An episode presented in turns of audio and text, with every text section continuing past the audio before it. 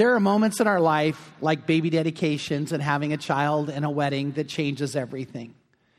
And uh, I'm going to talk about a couple of those in my life with you today. But one was years ago when I was a youth pastor at Knott Avenue Christian Church. Pam and I gathered a team together, and we went down um, to Mexico, the Tijuana, uh, literally in the midst of the dumps. And uh, we were going to help start a medical center in an area that just desperately needed it. And uh, we had a bus, and we got off the bus, and we walked up to this place that I looked at, and I thought, you can't have a medical facility here. But it was, again, so needed. And then all of a sudden, I heard this sound, and I looked over, and there were five, five little children. Uh, I didn't know about it until that moment, but the pastor who had us down there began to tell us that these little children were orphaned just two days before. The mother had died in childbirth. The father, trying to work almost three different jobs, was so incredibly exhausted that driving his truck back to be with his children, his truck turned over and he died. They weren't sure how to let the kids know what was going on. I don't know that any of it had sunk in yet. And, and these kids ran up to me and in Spanish were talking and sharing and laughing. And man, my heart was breaking. I didn't understand a word they said, but they grabbed me by the arm and they pulled me over to this fenced area and we hopped it. And we began to play uh, a kind of soccer. And looking at their faces, I thought, God, we can't just leave them here. And uh, I found out that the church that they were a part of was sending someone out every night to stay the night with them. They were trying to give them some sense of normalcy till they could figure out what to do. But everybody had no resources to take them in. Well, the group of people we were with, none of us were rich. Pam and I were young marrieds with young kids. But you know, we got together and we said, we, we can take care of them. We can pay to have this done. And we found this wonderful lady in the church who, if she just had the resources, would take these children in. She would love on them. She'd be a mom to them. And by the time we got back, we had already arranged for it to happen. And those kids actually went to a little bit better uh, household environment. Uh, they, they started being loved, and, and we were able to support them all the way till they graduated high school and went into college. Uh, one of the children ended up needing an operation, and while none one of us could afford it, all of us together could make a difference. But I want to tell you the pinnacle moment for me in that whole situation was about two days after we got home. Uh, a girl in our youth group ran and said, Chuck, look, I got my pictures developed from our trip. And I opened them and looked, and all of a sudden I saw this picture of me. I weighed 270 pounds. I'm standing there with a protruding stomach, incredibly obese, surrounded by little children that were starving to death. And I know God spoke to me then. What are you doing? Man, you're eating yourself to death when you could be helping these kids. And uh, I, I literally felt the presence of God come in that moment and say, No more of this. Pam had already had a far more generous heart than me, but my heart changed in that moment. I realized I've got to be a giver, not a taker. I can't be selfish anymore. I can't live my life that way. And it was a repentant moment for me that I haven't gone back from. And praise God, I haven't. But I stood there realizing while I can't always do a lot, I can do something. I want to have you think about that. There are many of you here today, you'd say, Well, I can't do that much, but you can do something. And when you do something, you know what happens? You find the presence of God coming like you can't imagine. That's what we're going to study today. And I want you to be in Matthew 11, and we're going to get there. And I want you to see what Jesus says. But here's where else I want to say is it doesn't take a lot to make a change in this world. Father, I pray that we would understand that.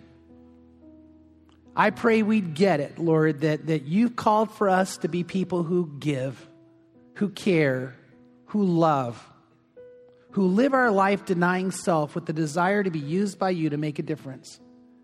And God, when we give even a little in your name, you take that and make an amazing change. In Jesus' name, amen.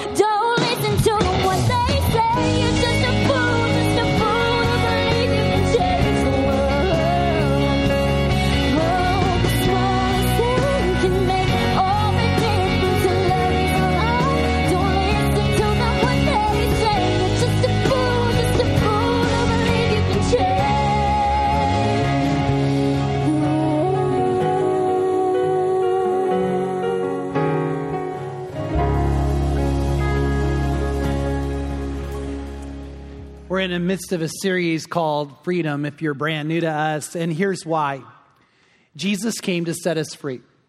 As a matter of fact, in Galatians 5 1, it says, For freedom, Christ set us free. Therefore, keep standing firm and do not be subject again to the yoke of slavery. Uh, uh, when we're set free, God doesn't want us to be caught back into that. And so we talked about the whole idea uh, of being personally set free by God and free from addictive habits, free from self, free from obesity, free from in being indebted. And, and here's the thing I, I think we all need to understand when that happens, that Jesus allows us to enter this life that's amazing. And now we've entered a whole section called freedom from darkness because we live in a dark world. And we don't want to be sucked into it. And we want to allow ourselves to find this new way of living and loving and, and experiencing God in amazing ways. And, and where is it that you really encounter Jesus most clearly? Well, there's more than one way and more than one place, but I'm going to get to one that you can't miss. But it starts with understanding what he said in John 8 31 and 32. Jesus said this He said, if you continue in my word, you are truly disciples of mine, and you will know the truth, and the truth will make you free. If you and I really live our lives according to his word, we're going to be his disciples. We're going to know him, and we'll know the truth, and the truth will set us free. And then Jesus gave this warning. He said, There's a thief that's come to steal, to kill, and to destroy. But I have come that you might have life and life abundantly. And in John 10, verse 10, when Jesus said that, he said to you, Don't you understand that there's this life that's amazing, this life that's incredible? And if you continue in my word, that's what you're going to find. And you and I, hopefully, are smart enough and wise enough to grab hold of it and to live it. But I want to tell you where that life's found. You ready? It's found in giving, not in receiving.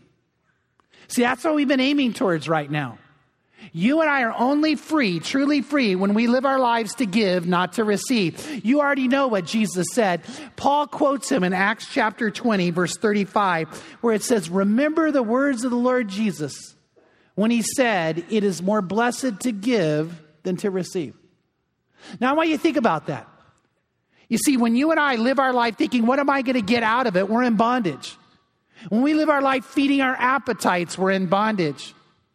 And in every area of our life, we need to live our life saying, I know, God, that I was made to be a blessing to others. Now, now I think everybody here knows this, don't you? That if you and I determine to bless somebody else, here's the question do you get blessed in return? Matter of fact, the greater blessing comes not when I seek to, to fulfill my needs or make life revolve around me. The greater blessing comes when I seek to bless others. And in blessing others, it comes back. By the way, it's even in a moment like this. If you walked into church today saying, What am I going to get out of it? Well, you've already missed the point. The question you should have walked in and said, How can I give to somebody else?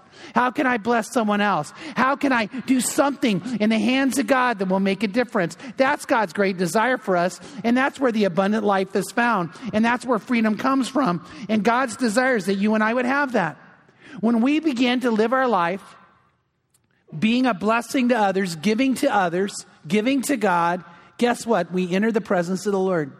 And in Psalm 16 11, it says this In your presence is fullness of joy, and at your right hand is pleasure forevermore. If you want to experience the fullness of joy of God and, and we want to experience His pleasures forevermore, we need to be in His presence. We need to find where His presence is. And God's desires that you and I would experience it. And I want to share very clearly in a moment exactly where you can experience the presence of Christ. But what we need to grab hold of is this we're living in a world today of extreme need. Poverty and extreme poverty is one of the greatest evils ever. And I really believe it's a sign of the last days. As poverty has risen up in a way that is just horrific, we're seeing God look and say, I can't let this world go on. And in Revelation 6, 5, and 6, it talks about a scroll being broken. And what happened is there's seven seals on this scroll. And a scroll was a rolled up uh, uh, a piece of paper in our papyrus. And what they would do is they would have a wax seal on it, and they would break the seal and unravel it, and they could read that section of it. Now we come to the third seal. And listen to what it says. When Jesus broke the third seal, I heard the third living creature saying, Come. And I looked, and behold, a black horse. And he who sat on it had a pair of scales in his hand.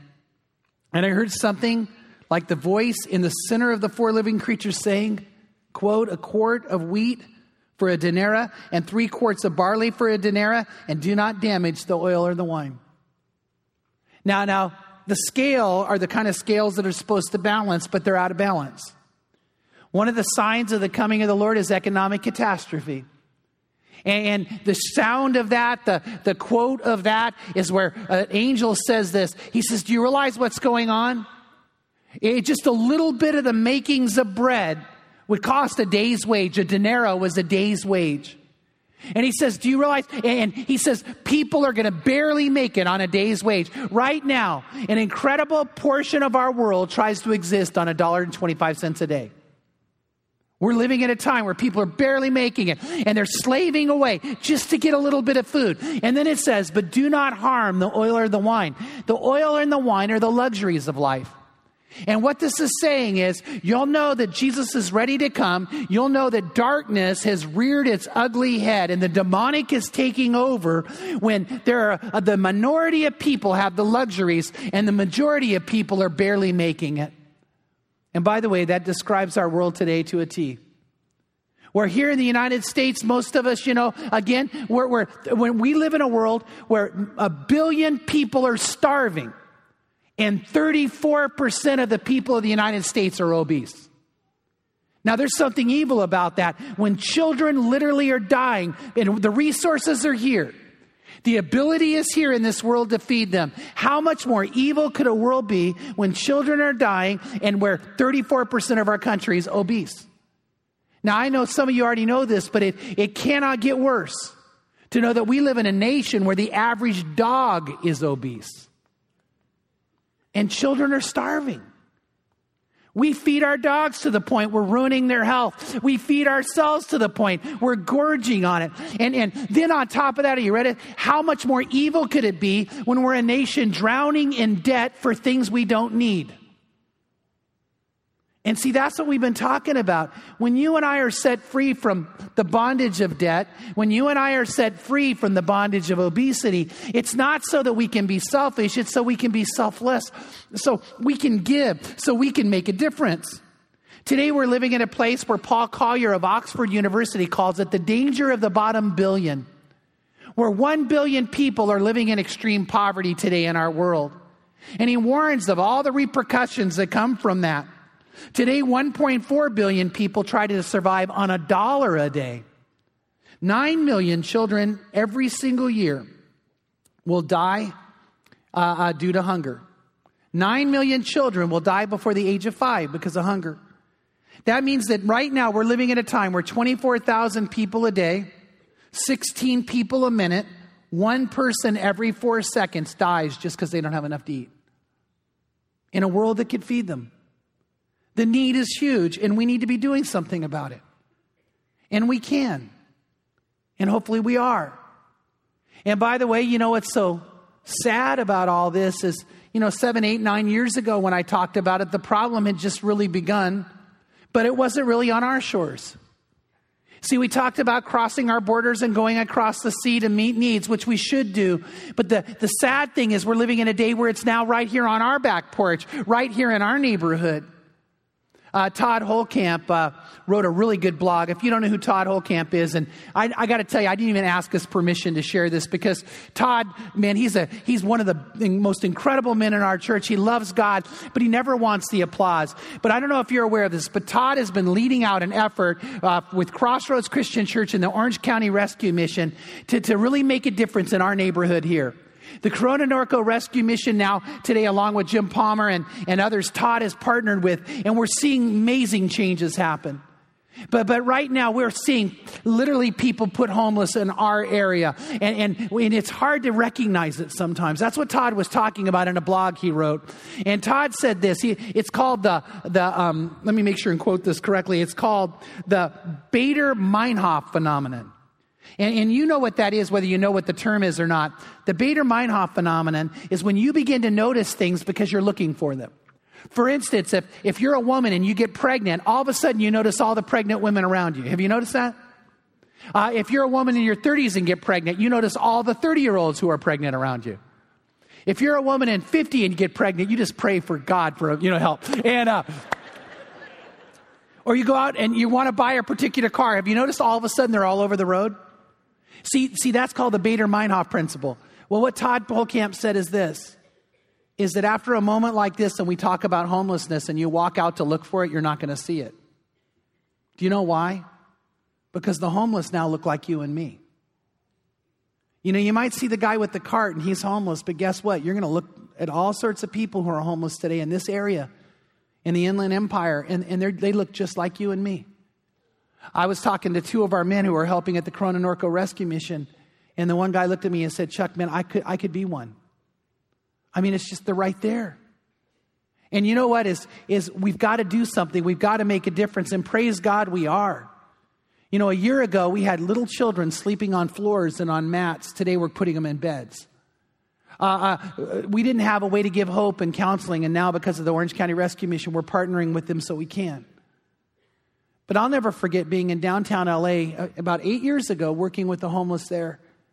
And the head of one of the missions looked at me and he said, Are you okay? And I, I looked and I said, I got to be honest. I'm wondering, I mean, could this happen to me? And he looked at me back then and he said, Chuck, it'll never happen to you because to end up here, you've either got to be addicted to drugs or addicted to alcohol. Well, eight years ago, he was telling the truth, but today that's not true. Today, some really good people who want to have a job and want to work are homeless. Today, there are people in our church family who all of a sudden they did everything right, and man, they were laid off and, and slammed, and the, their legs were taken out from under them, and they would get a job if they could. They would do something, and they're sitting, and, and you know, on a cold, rainy night, this shelter down here was filled with people who don't want to be there. But praise God, there were other people there loving on them, caring for them, speaking hope into their life. God's great desire is that we would understand the need for that. Last year in the United States, 1.56 million, one and a half million people had sought the aid of an emergency shelter. And, and we're watching that number grow. Right now, there are 643,000 truly homeless Americans who we've got to find a way to help. And if we haven't caught it, the need is huge all around the world and even in our own backyard. And God wants us to care for the poor. As a matter of fact, it says in the Bible, there's a curse on us if we don't care for the poor. Listen to what it says in Proverbs 21 13. It says, He who shuts his ear to the cry of the poor will also cry himself and not be answered. I got to tell you, when I read that passage just recently, I mean, it just hit me. Do you know how many? I, I can't tell you. I'm going to say uh, on a monthly basis, someone will come up and say, Chuck, man, I've been praying, but God hasn't answered. But you know what I've not said that I'm going to start saying? Is you, have you been helping people in need? Because if you and I aren't helping people in need, God's not going to answer your prayer. That's what this says. I want to say that again. If you and I are not helping people in need, He will not answer your prayers. That's what the Bible teaches. If you and I are going to be His, then we need to be people who seek to care and love and give to those who are in need. And if we're not going to do it, God says, then you can cry all you want. What good is it? Now, there's another reason He doesn't answer prayer, and that's if we're caught up in sin. But, but I want you to know this might be the biggest one. And God calls for us to understand there's a curse on us if we don't want to help those in need. Proverbs 28 27 says, He who gives to the poor will never be in want, but he who shuts his eyes will have many curses upon him. See, God says, I want you to have a heart like this. I want you to care like this and love like this. Why? Because it is more blessed to give than to receive. And if you're in Matthew 11, where I wanted you to be, look at what it says about the ministry of Jesus. If we're going to join in the ministry of Christ and we're going to be a part of what he wants to do to make changes in life, this is who we need to be. Notice that John the Baptist is going to send word to Jesus and say this Are you really the expected one? John had been in prison and now he's wondering, is the Messiah here? I've been taken out of the picture. I was supposed to prepare the way. Jesus, are you it? And listen to what it says starting in verse 2, Matthew 11, 2.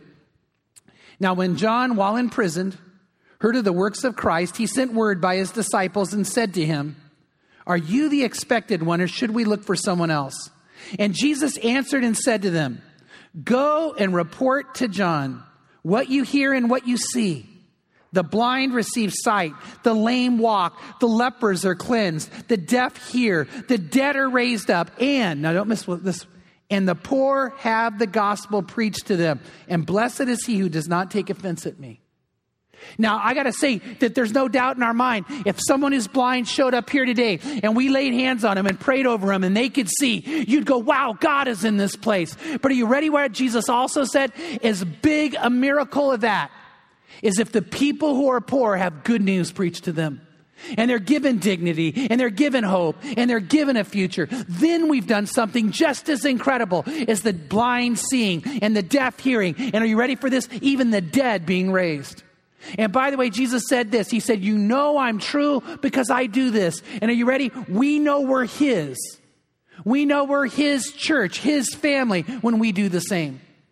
When we go and care and give dignity and hope to those who are hurting. You know, another life changing moment came for Pam and I. And I've talked about it a lot because I'll never forget it. When we were laying in bed one night and when Nightline was on, this was some years back, and Dave Marash was the reporter. And I'll never forget, he was in Zimbabwe talking about people who were orphaned, children who were orphaned because of AIDS and because of poverty. And, the problem has been growing, it's horrific. And uh, he began to go out and interview these little children, little children. And the first thing that shocked me in the report is they all spoke English. I mean, there's no language barrier. We could go help in a moment. The next thing, though, was this he took his camera truck and they just drove down the streets of a town in Zimbabwe. And there were all these children, I'm not hundreds of them, lining the road, screaming for help. No one taking care of them. The average child there would die before the age of nine. And uh, then he set us up for that moment. He said, I want to show you something. He said, We went to child after child after child and we asked a question What do you want to be when you grow up? He said, I'm going to show you a sample, but I'm going to tell you ahead of time. Not one child had an answer because none of them thought they'd grow up. And as he was showing that, I got to tell you, man, I got so emotional, and man, I, my eyes were filling with tears. And I look over, and Pam's crying. And I said, Pam, we got to do something. I mean, we can do something. We can't just sit in bed and be okay. And so we grabbed hands and just started praying and praying for a God sized vision to make a difference. And uh, God began just to open doors after that. And we found seven people who were willing to leave their jobs. And we ended up going to Nairobi, Kenya. And, and they went and established to work there. And, out of that work, hundreds and hundreds of children were rescued off the street and began to give hope and a future and food and clothing and education.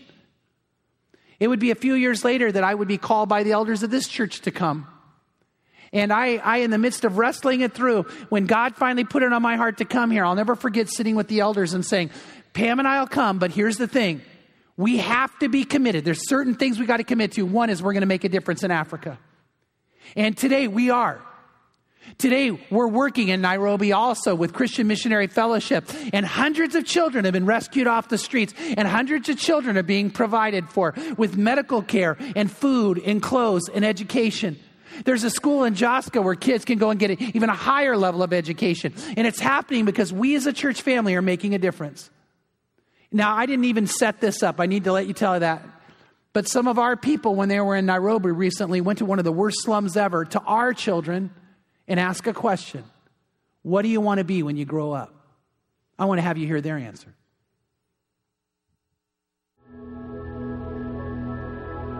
I have plans for you, declares the Lord. Plans of good and not evil to give you a future and a hope. I like to be a doctor. I like to be a doctor. I want to be a pilot. I want to be a policeman. Be a teacher. I want to be a teacher.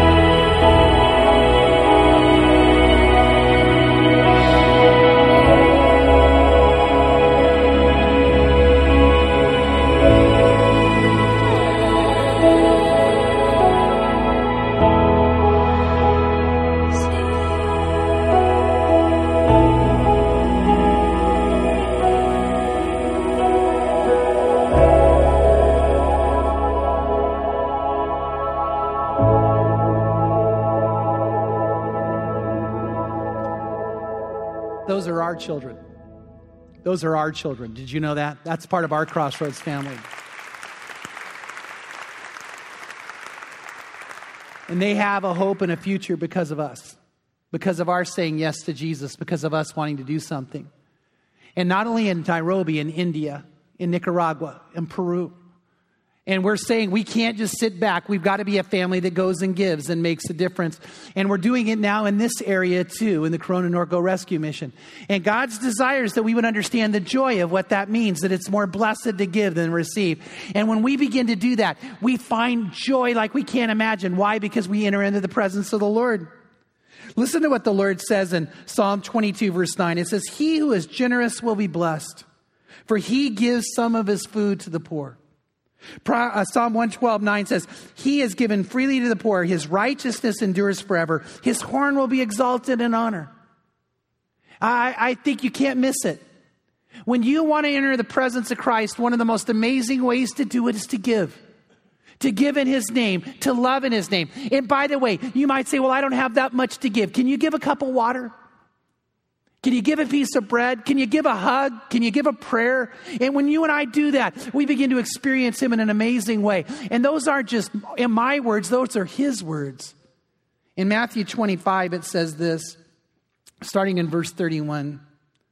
But when the Son of Man comes in his glory and all the angels with him, he will sit on his glorious throne, and all the nations will be gathered before him. And he will separate them one from another as the shepherd separates the sheep from the goats and he will put the sheep on his right and the goats on his left. Then the king will say to the ones on his right, Come, you who are blessed of my Father, inherit the kingdom prepared for you from the foundation of the world. For I was hungry, and you gave me something to eat. I was thirsty, and you gave me something to drink. I was a stranger, and you invited me in. Naked, and you clothed me. I was sick, and you visited me. I was in prison, and you came to me. Then the righteous will answer him, Lord, when did we see you hungry and feed you, or thirsty and give you something to drink? And when did we see you a stranger and invite you in, or naked and clothe you? When did we see you sick or in prison and come to you? Then the king will answer and say to them, Truly I say to you, to the extent you did it to one of the least of my brothers of mine, even the least of them, you did it to me. You did it to me. We can't miss the presence of God in a moment like that. We can't miss who He is. Jesus doesn't want us to. But we can't miss the other side, the alternative. Verse 41. Then he will say to those on his left, Depart from me, you accursed one, in the eternal fire, which has been prepared for the devil and his angels. For I was hungry, and you gave me nothing to eat. I was thirsty, and you gave me nothing to drink. I was a stranger, and you did not invite me in. Naked, and you did not clothe me. Sick and in prison, and you did not visit me. Then they themselves will also answer, Lord, when did we see you hungry, or thirsty, or stranger, or naked, or sick, or in prison, and did not not take care of you? And then ye will to answer them, Truly I say to you, to the extent that you did not do it to one of the least of these, you did not do it to me. These will go away into eternal punishment, but the righteous into eternal life. Now, now I don't want you to miss that. And what am I saying? Here's what I'm saying is that one day we're all going to be before the throne of God. And God's going to look at some of you and he's going to say, I was hungry and you fed me. I was thirsty and you gave me something to eat. I, was, I, I needed clothing and you clothed me. I was in prison, you visited me. And you're going to look up and say, Lord, when did I do that? He goes, You're a part of the Crossroads family. I was that child who said, I want to be a loving father. I was the child that said, Now I can be a dentist. I was the child in India in a place of immense persecution in Orissa and you provided a home for me where I could be kept safe. He's going to say, You did it, Crossroads. Now, can we do more? Yeah, we can do more. But you can't miss something that when we do, when we find the blessing of giving, not seeking to take, when we understand, like eh, when someone says, Well, I tithe so God will pour his blessings out of me. No, I tithe so I can give more to others. I dedicate myself so I can give more to others. I do this so I can be a person who gives. And in giving to the Lord and in denying self, I find an amazing life to live. Because that's where the presence of Jesus is. Jack Kelley spotted the presence of Christ in an amazing way. Jack Kelley's a reporter for USA Today. He's also a Pulitzer, Pulitzer, Pulitzer Prize winner. Listen to what he said. He said, We were in Mogadishu, the capital of Somalia in East Africa, during a famine. It was so bad, we walked into one village and everybody was dead. There is a stench of death that gets into your hair and gets on your skin and gets onto your clothes, and you can't wash it off we saw this little boy. You could tell he had worms and was malnourished, and his stomach was protruding. When a child is extremely malnourished, his hair turns a reddish color, and the skin becomes crinkled as though he's 100 years old. Our photographer had a grapefruit, which he gave to the boy, but the boy was so weak he didn't have the strength to even hold the grapefruit. So we cut it in half and gave it to him. He picked it up and looked at us as if to say thanks and he began to walk towards his village. We walked behind him in a way that he couldn't see us. And when we entered the village, there on the ground was a little boy who I thought was dead. His eyes were completely glazed over. It turned out that this was his younger brother. The older brother kneeled down next to the younger brother and bit off a piece of the grapefruit and chewed it. Then he opened his younger brother's mouth and he put the grapefruit in and he worked his brother's jaws up and down. We learned that the older brother had been doing that for, for his younger brother for over two weeks. A couple days later, the older brother died of malnutrition, and the younger brother lived. I remember driving home that night thinking, I wonder if this is what Jesus meant when he said, There is no greater love than this than to lay down your life for someone else. And Jack Kelley's right. That's, that's exactly what Jesus thought of that boy. And that's exactly what Jesus thinks of you when you do it. When you lay down your life for someone else, when you put yourself aside for someone else, and you begin to find yourself free like you never have before.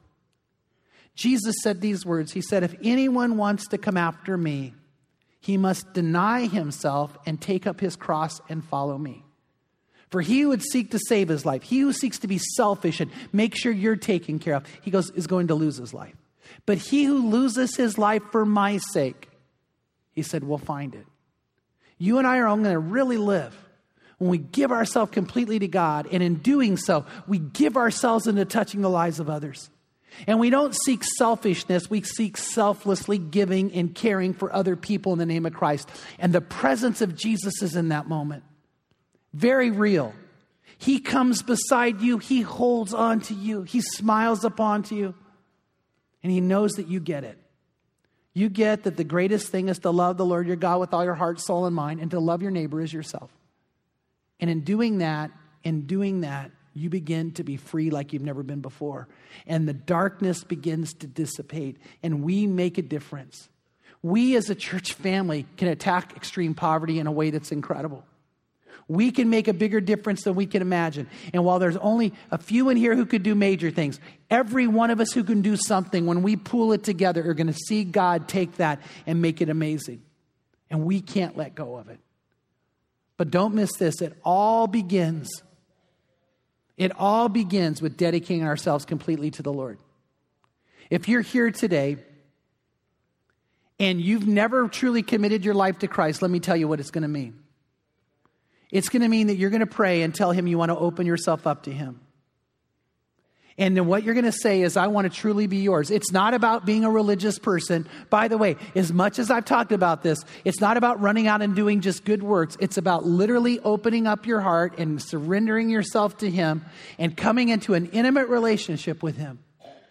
And then when you do that, what happens is then God takes you and says, Look at the life I have for you to live. Look at the things you can do. Look what we could do together. It's about living life with Him and for Him. And when you open up to Him and do that, it becomes amazing. You might say, Well, how do I do it? Well, here's the answer. Jesus said, Behold, I stand at the door and I knock. If anyone would open up to me, I would come into him he said, I would share with him in an intimate way. The word that's used there is dine. It's the idea of an amazing experience with him. And he said, and he with me. The other thing about that word dine that means to share intimately is it's in a continuous sense, it's ongoing. It's not a one time moment. And if you today would open up to him by praying a prayer and saying, I want this, then God's going to come and take you and make you his. By the way, I'm going to lead a prayer where you can pray that with me and say yes to God. And right where you're sitting today, if you want to say, I want to give myself to Him, you can.